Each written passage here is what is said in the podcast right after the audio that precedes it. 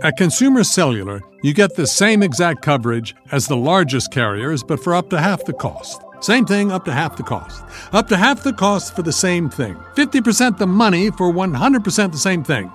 I hope I'm making myself clear. Consumer Cellular. When freedom calls, we're here to answer. Call us at 1 888 freedom. Half the cost savings based on cost of consumer cellular single line 5 gigabyte data plan with unlimited talk and text compared to lowest cost single line postpaid unlimited talk, text, and data plan offered by T Mobile and Verizon May 2023. Hey guys, Willie Geist here with another episode of the Sunday Sit Down Podcast. My thanks as always for clicking and listening along. And this week I'm proud to tell you I have Hollywood royalty in my presence. He is Oscar winner Michael Douglas. I won't bore you by walking through the entire expanse of his IMDb page, his illustrious career. You know the movies. You know Romancing the Stone. You know The China Syndrome. You know Fatal Attraction. You know Wall Street. You know Traffic. You know The American President. The list goes on and on and on. Very excited because Michael agreed to do our interview in person. I'm happy to say we're getting back to a lot of that with everyone vaccinated. And we got together near his home in Westchester County, New York, just north of New York City, where he lives with his wife, fellow Oscar winner Catherine Zeta Jones. They have two children, and they decided they made the choice to live outside of Hollywood, outside the glare of the spotlight, and really outside of New York City, too. You'll hear him talk about that a bit. Uh, great guy he was happy to sit and walk through his career, talking about being the son of Kirk Douglas and what that was like and escaping his father's shadow when he finally felt like he did that. So much to talk about, including the latest and final season of the Kominsky Method, which you'll hear Michael say was a bit of a surprise to him. Remember, he had about 11 years ago announced he had tongue cancer, stage four tongue cancer. He came through that, came back acted as Liberace in Behind the Candelabra, where he won an Emmy and a Golden Globe. And then here comes The Kominsky Method, this great comedy for which he's also won a Golden Globe. He stars opposite Alan Arkin. Hilarious show on Netflix if you have not yet seen it. So a lot to talk about, of course, with Michael Douglas. He is every bit as charming and personable as you want him to be, as you think he is, as you imagine he is. Just for reference, we're sitting in a restaurant right along the Hudson River, not far from where he lives, a favorite spot for he and Catherine to go have dinner. And man, just great to talk to somebody who's lived so much life and had so much career. So I hope you enjoy as much as I did my conversation right now with Michael Douglas on the Sunday Sit Down podcast. It feels nice to be out in a restaurant and for one of my first times out in a restaurant to be with Michael Douglas. Well, it's pretty you. cool too. Thank you, Willie. Appreciate it. Um, so how have these, we were just talking a minute ago, how this last year or so has been for you as a guy who's worked probably every month of every year of his life on a film or a TV show of some kind. What's it been like? Um, testing. Um, certainly been nice to have bring the family closer. You know, our kids are uh, both away starting in college, and our daughter, Carys, is away at school. Um, so to have them back uh, at this winter time was was a treat. You know, we were just kind of adjusting to being empty nesters and making those things, and all of a sudden there they were. We had them back, and we were happy happy to have them back. So that part was uh, was nice. Um, I can't say it was a stimulating time. It was sort of like you just sort of like were coping and and um, I'm happy to realize that I still have some marbles left as we're coming out you kind of kind of frozen. Everything got kind of numb and kind of just, you know, you don't want any any issues or problems. Everything got soft. So uh, it was the it was the toughest year I think I, have had in my lifetime. I can remember. Um, this is in terms of the pandemic and everything else going on in the world, the difficult world, seems to have tried and tested us, and, and hopefully we've come through. Yeah, I think we have. You're right, though. You step back out from this bubble of a year and you wonder, can I still talk to people? like, do I yeah. do I still have it? I mean, people have that sort of. You cherish your friendships, yeah, and you really miss them, and you realize it's giving the time. But when you come back, you're sort of like it was so weird. With some friends, it was like I was like almost insecure, like I didn't know how to reach them, and then you know immediately you sort of pick it up and you're doing fine. But there's an awkward moment about oh, what do I say and how do I get along. So hopefully everything is moving along in a positive direction, and um, and we've gotten over this this major speed bump. Well, I think the fact that we can sit here vaccinated without masks on talking is a Right. signal that hopefully we are moving in the right direction. Exactly. You also were busy working on the third season of the Kominsky Method. Congratulations. Thank you. Thank you very much. What was that like to work under these circumstances? Different than you've ever worked, I imagine. Oh yeah, oh yeah. No, the uh, the the procedural work was very hard. We did this third season of the Kominsky Method from um, October 2020 to uh, December. I had to come back a little bit into January of, of 21. Procedures are are, are, incredible uh, within a bubble. Basically tested uh, um, every day with a rapid test, and then doing the other the 48 hour test like twice a week double masks, screens, and then things like your crew is broken up into in divisions. So, and you had different code code numbers. So, like when when cast would come onto set, if we were the actors onto the set, there would only be uh, the director uh, and maybe the cameraman, and all the crew would be uh, off stage, and there would be a camera like that one up there, showing them what the movement of the sa- scenes would be. And then when you think you've rehearsed the scene and finished it, you leave and the crew comes on and that separation. Then when you get ready to shoot it, they light it and everything. You have to shoot it. Then the crew all leaves and then you're there and then you have uh, COVID inspectors, uh, predominantly young uh, women, uh, walking around, watching, making sure everybody gets their masks, masks on properly. And we had a couple of little bumps along the way, but did surprisingly well. And I think we were one of the few industries that got going as early as, as we had. What does that do to you as an actor, though? Just in terms of how you get ready for a scene, or you you know you've got a mask on and a shield. Does it change your process? Actors, um, you know, actors are used to, or they have to be, in, in certainly in screen and television. Theater's a little different because the stage is yours and you own it. But we're sort of used to going into new environments, uh, a new scene, a new setup um, uh, every day. Um, so we got we got used to it. Also, the uh, the digital world, which has been the really the biggest phenomenon change from analog, from celluloid film to digital, and digital makes it much easier.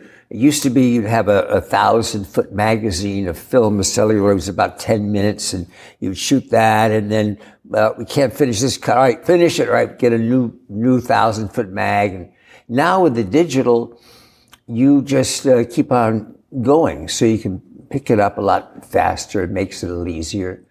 Um, it, it slowed things down a little bit, um, but but it wasn't terrible. We got used to it. And it doesn't show up in the show at all. You never you never know. Yeah, I, Yeah. I, I don't think so. I mean, uh, we made a, a, a clear decision about uh, as far as the show and for longevity. This is really our, our producer and creator Chuck Lorre's decision. I think he was right not to play into the COVID uh, or the masks. Uh, that to really make this a timeless thing with the idea that it might be around for a little while longer than the COVID thing.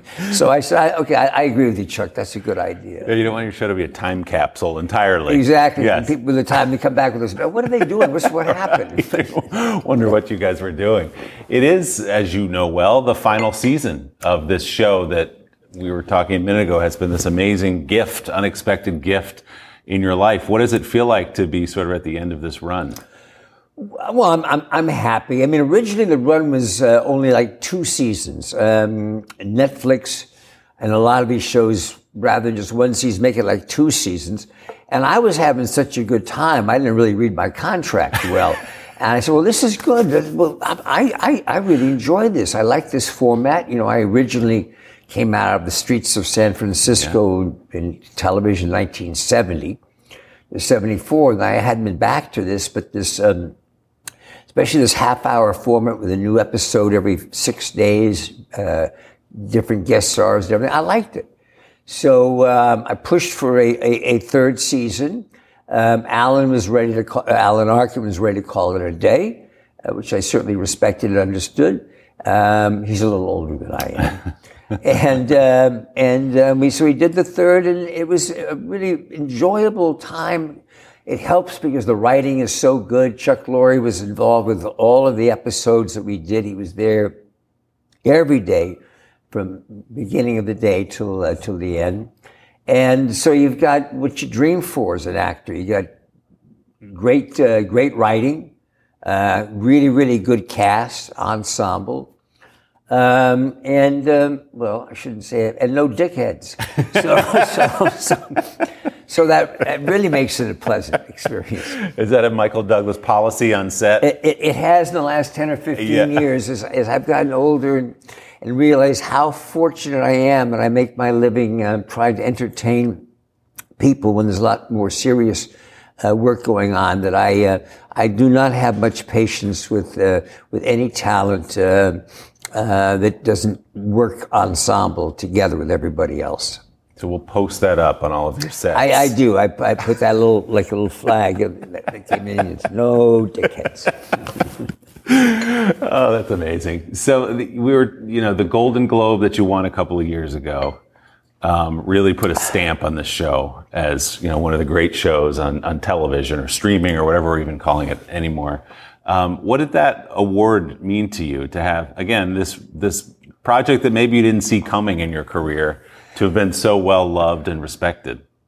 Well, it, meant a lot because um, I'm not particularly known for my comedic uh, abilities, and one of the reasons why I wanted to do the Kominsky method was to sort of learn and stretch. I'm just so fascinated about comedy, about timing, and and and how people create humor. I think I think comedy is, is really underappreciated uh, in our business, particularly when it comes to award seasons. I mean, when you look at the Oscars, you hardly ever see an actor nominated uh, for a comedy uh, for Best Actor, when in fact, comedy is much more difficult than, than drama. I mean, we just have to look around at, at, at our friends. We cherish our funny friends. Yeah. we don't have that many. Drama is always easy to come by in this world. Comedy is not. So I, I, I, love the opportunity. And, you know, this, this year to work with Paul Reiser, who's wonderful, uh, a fantastic uh, group of actors, Kathleen Turner. Yeah. Was a wonderful opportunity for Kathleen and I to get back and play, play husband and wife, kind of brings back a little bit of the War of the Roses, sure. you know, to us. So, uh, uh it, it was enjoyable. And, and at this point in my career, of my life, I'm just trying to find different types of things. You know, like I had never done a, uh, uh, action big green screen movie until uh, Ant Man, right. Uh, and we're going to do another one of those. And so Kominsky Method was, uh, you know, was a chance to do some comedy and some things that I had not done before. It's interesting to hear you say that comedy is more difficult than drama because comedians all say that. They say, right. what we do is much harder than dramatic acting. You've been in the dramatic acting world for most of your life. What is so much hard? Is just that it's harder to make people laugh than do anything else? Yeah, well, f- being funny is a is a talent, uh, and along with technique. The easiest way to explain it is if you go uh, your acting classes and you're doing an improv yeah. in acting class. The first thing most everybody does is create conflict. Is conflict, and they think it's dramatic and conflict is that one person in the class who has a twist to find something absurd is who's funny. Uh, and it's a, it's a, it's a unique talent. Whereas, um, you know, dramatic straight actors, I think of as more of a craft than an art form. Comedy is, uh, is, is something very, very special. And so all of you out there, appreciate your funny friends. well, you're very good at it. Thank and you. The you. opening scene, I was talking, we don't want to spoil too much about no. this. People are anticipating it, but I'm told that because this will be in the trailer by the time this airs, right. we can talk about this. It opens at a funeral. And it's one of the funniest scenes I've seen on television in a long time. Beginning with your speech and just sort of escalating oh, yeah, right, from right, there to this wild scene that takes place. Um, so where for fans of the show, where do we sort of leave off with Sandy as we enter season three? Um, well, Sandy is is is teaching, and um, Alan, who is his best friend and was the owner of a large agency, uh, has has recently deceased, and. Um, I don't know if Netflix is going to shoot me with a blowgun in the back of the neck. They're very paranoid about giving information away. but I think we're, we're that I okay. th- I'm told we're okay with that. We're okay. Yeah. So basically, it was the fact of dealing with with with Alan Arkin not being in our in our third season, and God bless God bless Chuck. So he says we're going right for it. I said, what do you mean? He says we're starting our third season with a funeral. I said you can't start a, a, a comedy with, with the funeral of, of, of the guy who was whether you're leads for the last year. He said no, we're dealing with it right now. And so that kind of gives you an idea where we where we start from, and it takes off in some wonderful directions tied in with the last two years, and, and it, it tracks it tracks fairly well. Uh, there's so much I want to say, but I guess I'll save it for them to see. The lost puppy leads to an encounter that's just amazing. There's, Yeah. there's a lot there, but we don't have to. The show is coming out, and I think very soon after this Yes. this aired. Yes. So, uh, It's all there, and don't miss it. I guess is, is all I would say about that. Allison, was it May twenty fourth? May twenty eighth. May twenty eighth. So I don't know when this show is coming. The show is coming out on May twenty eighth. And we'll be there. I just There you go. that from my- We'll- nice insert. We'll drop that right. Right. drop that right in there. Um, a lot of the the fun of the show and the theme of the show, you the first two seasons, you and Alan, and then you again in season three, are sort of dealing with these questions around aging and laughing about them. Sometimes it's poignant. Sometimes it's heartbreaking as well. Um, what do you see in those themes? What's funny about that?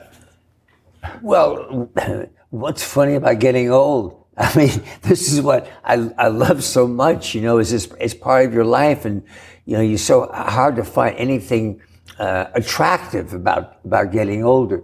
Uh, and so as a result, I think Chuck has dealt with uh, most every medical issue and every other issue for both men and women, uh, and has found humor uh, in them. And uh, I, I love our following, and it's been surprising the first two seasons. There's a lot of young people, which I still can't quite figure out, who get the show. And I think maybe it's because they, the show helps them understand their grandparents, right? or their parents uh, um, uh, a little better.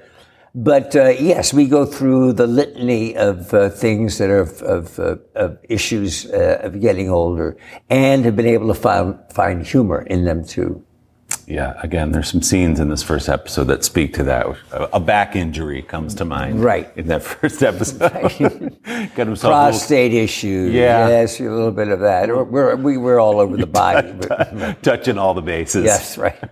Um, great um, stunt casting, if that's the right term, on the show where Patti LaBelle will turn up or Yeah, yeah. some big star will be there, which is these chestnuts are part of the fun of the show. It was really an honor and a treat that so many uh, uh, leading stars and actors came in for little guest shots.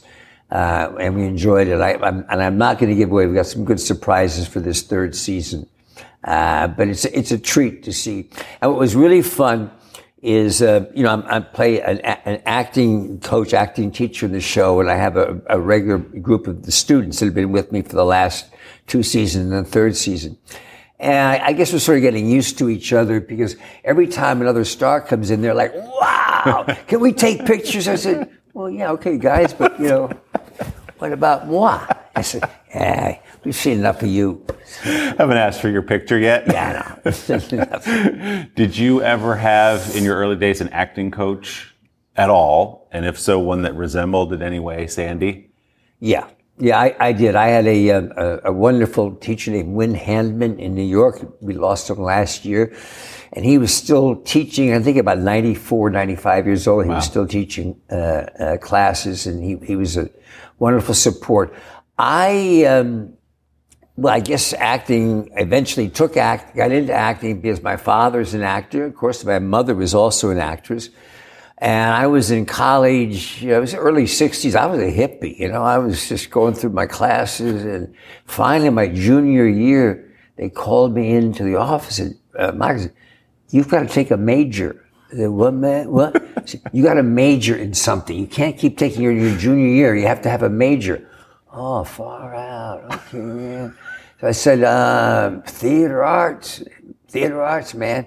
You know, I thought it'd be easy. I knew a little bit. My mother was in theater and all of that, but I never acted before. And um, I started and was painfully shy and awkward and had terrible stage fright and, and all of that. And somehow, I guess it's the challenge of trying to overcome it. Just stayed, stayed with it. And finally got to a point where I, I, I, enjoyed what I was doing, but it took a while. It's interesting to hear you say you didn't start acting until college when you'd moved west for college, because the sort of mythology around you is that you know you're the scion to this you yeah. know this royalty in Hollywood, which you are, but it wasn't your thing. You didn't live out there. You no. were on the East Coast living like a teenager for most of your life. Well, I love the Hollywood royalty story. My, my grandfather was a junk man, right? My grandfather right. was a junk man with a horse and wagon. And uh, my father had to change his names and everything. When he was married to my mother from like 1944 to 1949, 1940, when they were, when they were married um, together, we were living in a one room apartment in Greenwich Village, New York. Uh, and it wasn't until maybe I was like six when dad finally went out to California. And that was at the same time when he was out there for about a year in California, in Hollywood, when my mother said, we're heading back east. Uh, we're getting out of here. So I, I, never saw that big royal life that people uh, talk about. And I basically grew up with my mom in um, in New York City on the west side, not facing Central Park West. And we go out in summers and see my see, see my father. And uh, yes, I think that that's probably the biggest advantage of being second generation is uh, just seeing how people operate or function when they're known as celebrities and how you conduct yourself and able to go on sets and get a sense of what the protocol was. I think it was a big advantage for second generation. We were talking a little bit about your father being out in Hollywood and you growing up on the East Coast, having some semblance of a more normal life, but you did go back and forth. What did you learn from that? Um, how to be an actor. I learned best how, how to be an actor because um, in, in, in, in divorced families or separation, when you're moving back and forth, you don't want any trouble. You know, you, you just want everybody, you don't know about guilt, about how guilty your father might be because, um, you know, he, one thing he promised himself because his father never gave him a pat on the back. So he wanted to be there for his kids and they're separated. And he's, you don't know anything about that. All you want to do is make nice. And so I've noticed that about a lot of, uh, kids from divorced families who, who are actors. Um, I, I use that in the plural, um, who are used from childhood to learning to adjust yeah. a little bit like a chameleon would change its colors to whatever, whatever household you're in.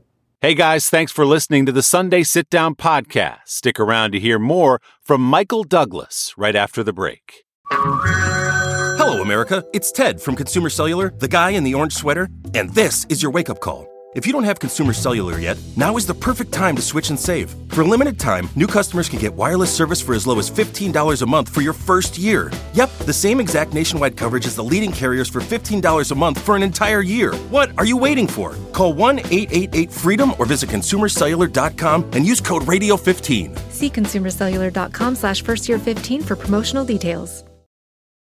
Your business was humming, but now you're falling behind. Your teams are buried in manual work, tasks are taking forever to complete, and getting one source of truth is like pulling teeth. If this is you, then you should know these three numbers 37,000. That's the number of businesses that have upgraded to NetSuite by Oracle. NetSuite is the number one cloud financial system, streamlining accounting, financial management, inventory, HR, and more. 25. NetSuite turns 25 this year. That's 25 years of helping businesses do more with less, close their books in days, not weeks, and drive down costs. One, because your business is one of a kind. Get a customized solution for all your key performance indicators in one efficient system with one source of truth. Manage risk, get reliable forecasts, and improve margins. With NetSuite, it's everything you need to grow, all in one place. Get your business back to the greatness where it belongs. Learn more at netsuite.com slash podcast 25. Welcome back to the Sunday Sit Down Podcast. Now, more of my conversation with Michael Douglas. You actually, you've said it before, got your start in movies almost by mistake in one of your father's films, and I think you'll remember the title, Driving a Jeep. That's, that's, uh, that's true. I, I would start working on, on summer jobs wherever my father was working on a picture. I would go over and work as a gopher, you know, as a production assistant and, and all of that. Uh, and on this picture called Cast a Giant Shadow, which was being filmed in Israel. And so I was, what, 16, 54, so about 59, 1960. And we, we had a scene in the military about they were driving a Jeep and the kids in Israel at that time didn't drive very much everything versus Americans. So dad turned to me, was, he said, Mike, come on, just go drive that thing and put it up there on the mark and right there. I said, okay. And uh, I did it. And dad took great credit to the fact, see that? He hit his mark, just like that. Take that car there. And that was the rest is history from there. The rest is sort of history. Uh, a lot, lot, lot of work, and um, and uh, but 55 years later, yeah. Was there anything about watching your dad that made you not want to get into that business, or was it just, boy, that looks like a fun life. That's something I want to do too. In other words, was there ever a time you considered not being an actor? Um, once I started, I, I, I didn't. Uh, but, but I think I was put off. My father was a pretty intense, dynamic man, and um, people deal with pressure. There's, there's a lot of, in the spirit of trying to look calm and relaxed in front of a camera, and particularly if you're producing the movie as well as acting, there's a lot of, excuse me, there's a lot of pressure. And uh, I think I, I, was a little nervous about the intensity uh, that existed in, in all of that and was not inherently a showman, was not comfortable with uh, standing in, in, in front of people. But on the other side, it looked like a lot of perks. it looked, it looked uh, pretty good. And I, I, eventually, you know, got into the, uh, the, the, flow of things. Uh, uh, it, it took a while. And you actually, you mentioned Streets of San Francisco, successful series, but you actually won your first Oscar. People think of Wall Street naturally with One Flew Over the Cuckoo's Nest as right. a producer. And there's another tie in there with your dad who had optioned the book. Right, right. And no, you he, produced it. Dad had, at the height of his career, 1960, he'd just done Spartacus, and he had acquired this book, One Flew Over the Cuckoo's Nest, and he went back to Broadway and committed minimum of six months, including rehearsal and all of that, to do the show. And the idea was when it received that kind of patina to then develop it into a feature film. And the show wasn't received, was mixed reviews. I think it was the, the, the subject matter of mental health and the cuckoo's nest the, was a little ahead of its time. And so he tried to get it done. He couldn't get it as a movie. Meanwhile, I had read the book in college and started my career, but loved it. And I heard he was trying to sell it, and I said, "Just give me a chance, see if I can try to get this going." And the rest was history. After after a, f- a few years, and was only very grateful that it turned out as well as it did, because it was a, a wonderful piece of material and a great part for my father, which was the hmm. really difficult difficult uh, decision that we both settled and resolved over the years, but uh, he had gotten older, his career had changed, and Jack Nicholson was the right guy for the part. Well, time. the obvious question is: Was there ever a moment where you were going to play the Jack Nicholson no, part? No, no, no. I was thinking about no, no. I was a young guy then. I was thinking about the Billy Bibbit part, um, ah. but then then uh, Brad Dourif came along, did this extra- extraordinary audition. I said, "Well, forget that." Yeah. And the, you know, as you look sort of at your extraordinary career and everything you've done, it looks like you're sort of a TV actor and you're doing a bunch of producing very successfully until around 1984 with Romancing the Stone. You mentioned Kathleen Turner. Did that feel like the breakthrough movie moment for you? Um, yeah. I mean, the China Syndrome came sure. a little before that, and I was producing that, and uh, um, it was more of a supporting role with Jane Fonda and Jack Lemmon. And then China Syndrome, um, uh, then Romancing the Stone happened. But still, it was, um, as, as a producer in films, I was constantly in the situation where I could produce a movie, but I was not approved by the studio as an actor. So I had pictures like um, Starman that Jeff Bridges yep. was approved by the studio, but I was producing. Uh, but it was a part I would I wanted to, I wanted to do. Um, so that that would that would happen. But actually, it was not until like 85, 86 with the year of um, Fatal Attraction and Wall Street in the same year that I finally felt like I stepped outside of the shadow of, of my father and had kind of created my own career. And you won the Oscar for Wall Street. Yeah. A lot of people say, yeah, it's just an award or, you know, it's an honor to be nominated. But what does that really mean to have that trophy in your hand and then forever to have Oscar winner Michael Douglas? It's, it's, it's a period. Or it's, it's, it's the end of a statement. It's, uh, and for me, it particularly meant a lot because of being second generation and, and, and trying to establish, because the reality is, you as an actor are trying to create your own individuality, your own sense of, of your identity, but you are, half your genes are your father's. Uh, so therefore, every expression that you make would be, oh, it reminds, it's just like your dad. Oh, it's, it's just like your dad. It's a love for my dad. so you kind of get a little uh, change. So you just kind of get used to that and have to make adjustments. Yeah, and, and people say, well, he is where he is because of his father until you reach that moment, I guess. You don't, you, you can't get cast uh, being second generation. You know, it doesn't work that way. Now, are you the kind of guy, Michael, who, if you're flipping around, will watch if Wall Street comes on or Fatal Attraction? You see yourself walking on the beach with the big brick cell phone in Wall Street. Do you watch your old stuff? I, I, will I, I don't, um, I never, I can't say ever, but hardly ever watch my films. I mean, I'll, I'll see them in the process of the final cut, or I'll see them before you're starting press um, at, a, at a theater or something, but I, I don't dwell, dwell in them. But I do like if you're skimming through and you see something and you just, I'll watch not I'll watch the whole, but I'll watch it for a minute and for the hope that seeing it will bring back some memories.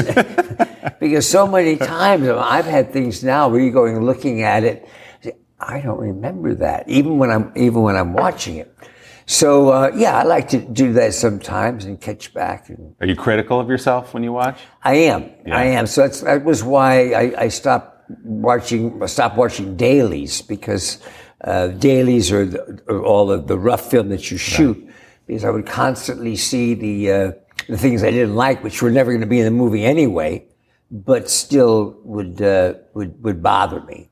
Uh, so yes, I'm, I'm I'm generally kind of very critical. Is it amazing to you in some way that a phrase like greed is good has endured as long as it has and in fact became sort of the motto of the 80s of a generation that you can't ever imagine that when you're shooting it in the scene for a couple of weeks on set but that if i use that phrase out on the street somebody's going to know exactly what i'm talking about today Yeah. No, I was, well, I mean, you're picking Wall Street for one, which the weird thing about Wall Street was Gordon Gekko was a villain. yeah Villain. He was a bad guy.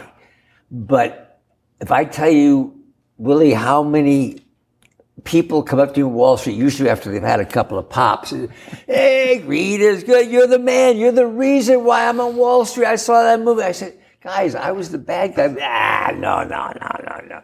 So it, it was a little crazy uh, with that role in particular, but just a tribute to the writing, Oliver Stone, how well it was it was written, and then how well Oliver directed me. You know, he he was he was tough, but he was he really helped me deliver a good performance.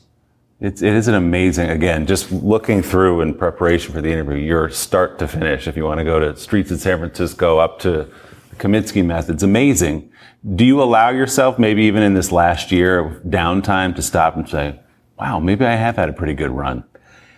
Um, yeah, both in the downtime and before. I'm I'm really proud of my batting rec- my batting record. I mean, it's not home runs. There's a lot of singles and doubles in there, and uh, you know, yeah, I'm, I'm I'm proud about it. I think that's the big advantage uh, is is is being a producer, really, which keeps you um, level-headed as an actor and reminds you what the most important things are, which is the material, the script. Doesn't matter who you have as director or actors, unless you have a really well-structured, formulated script, and then if you have a good director, uh, and then you cast it right, you're off and running. So it made me much more aware of all the other elements outside of my own performance.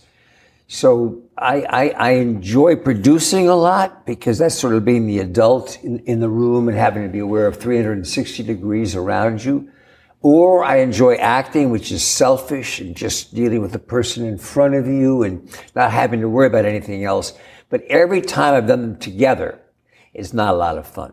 One or the other. It's too much. Yeah, do one or the other Yeah. because one is about being aware of everything, and the other one is being aware of nothing Yeah. except what's what's right in front. I of you. I don't know how people do that. If you're directing a film and then you have to go sit in that chair and do the scene. I, I I don't either.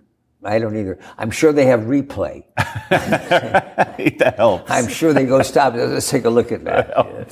the Kominsky method to me in your career is in a category of the last decade or so of work you've done since your cancer diagnosis. Right. The candelabra, of course, beyond the candelabra being another one.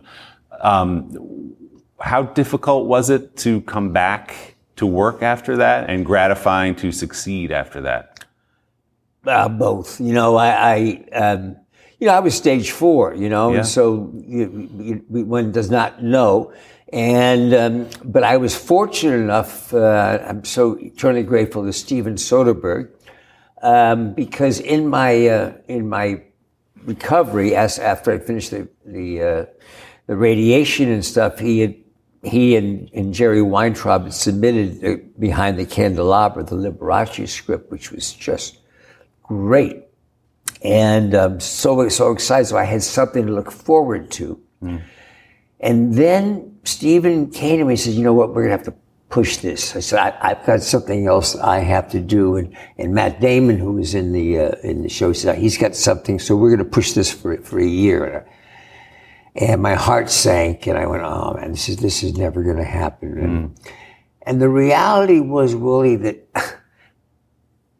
because I was just so happy to be alive, I, I really didn't recognize the thought that I lost about 40 pounds.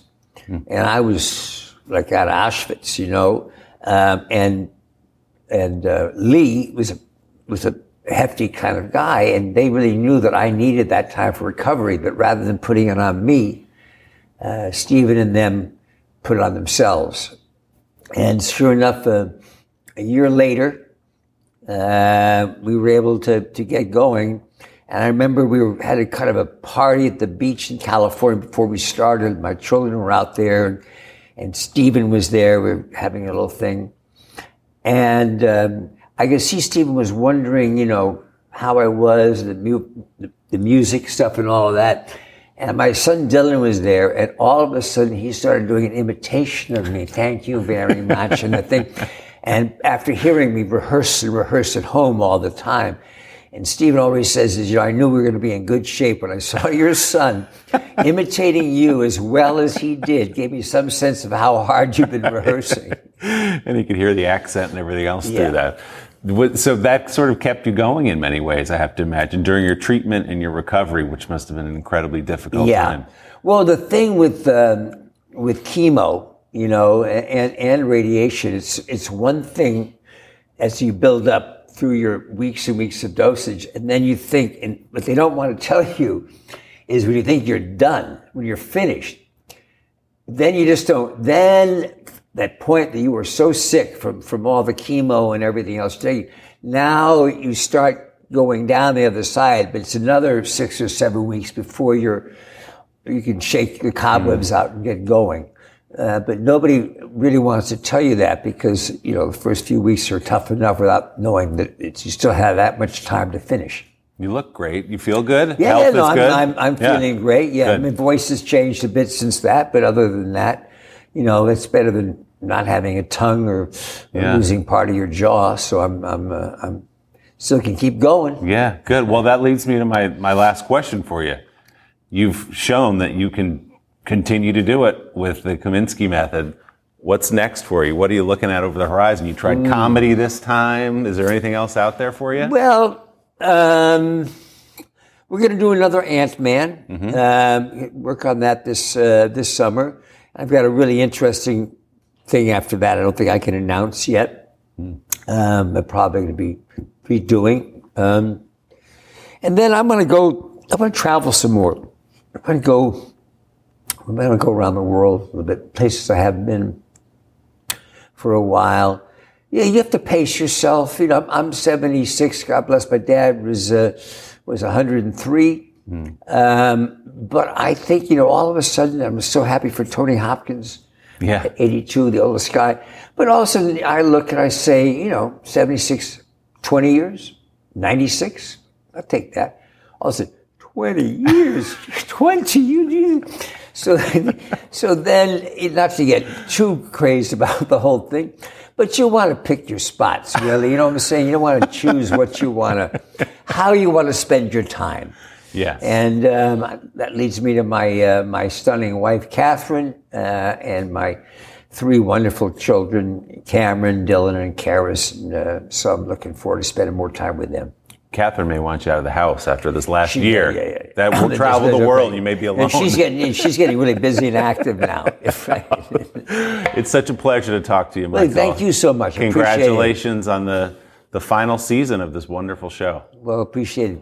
My big thanks again to Michael for a great conversation and for agreeing to do it in person in a spot he loves. Had a great time. You can catch Michael in the third and final season of The Kominsky Method, premiering May 28th on Netflix. And my thanks to all of you for tuning in this week. If you want to hear more of my conversations with all of our guests every week, be sure to click subscribe so you never miss an episode. And of course, don't forget to tune in to Sunday Today every weekend on NBC. I'm Willie Geist. We'll see you right back here next week on the Sunday Sit Down Podcast. Shopify is the global commerce platform that helps you sell at every stage of your business. With the internet's best converting checkout, 36% better on average compared to other leading commerce platforms, Shopify helps you turn browsers into buyers. In fact, Shopify powers 10% of all e-commerce in the US. Sign up for a $1 per month trial period at shopify.com slash podcast free. All lowercase, shopify.com slash podcast free, shopify.com slash podcast free.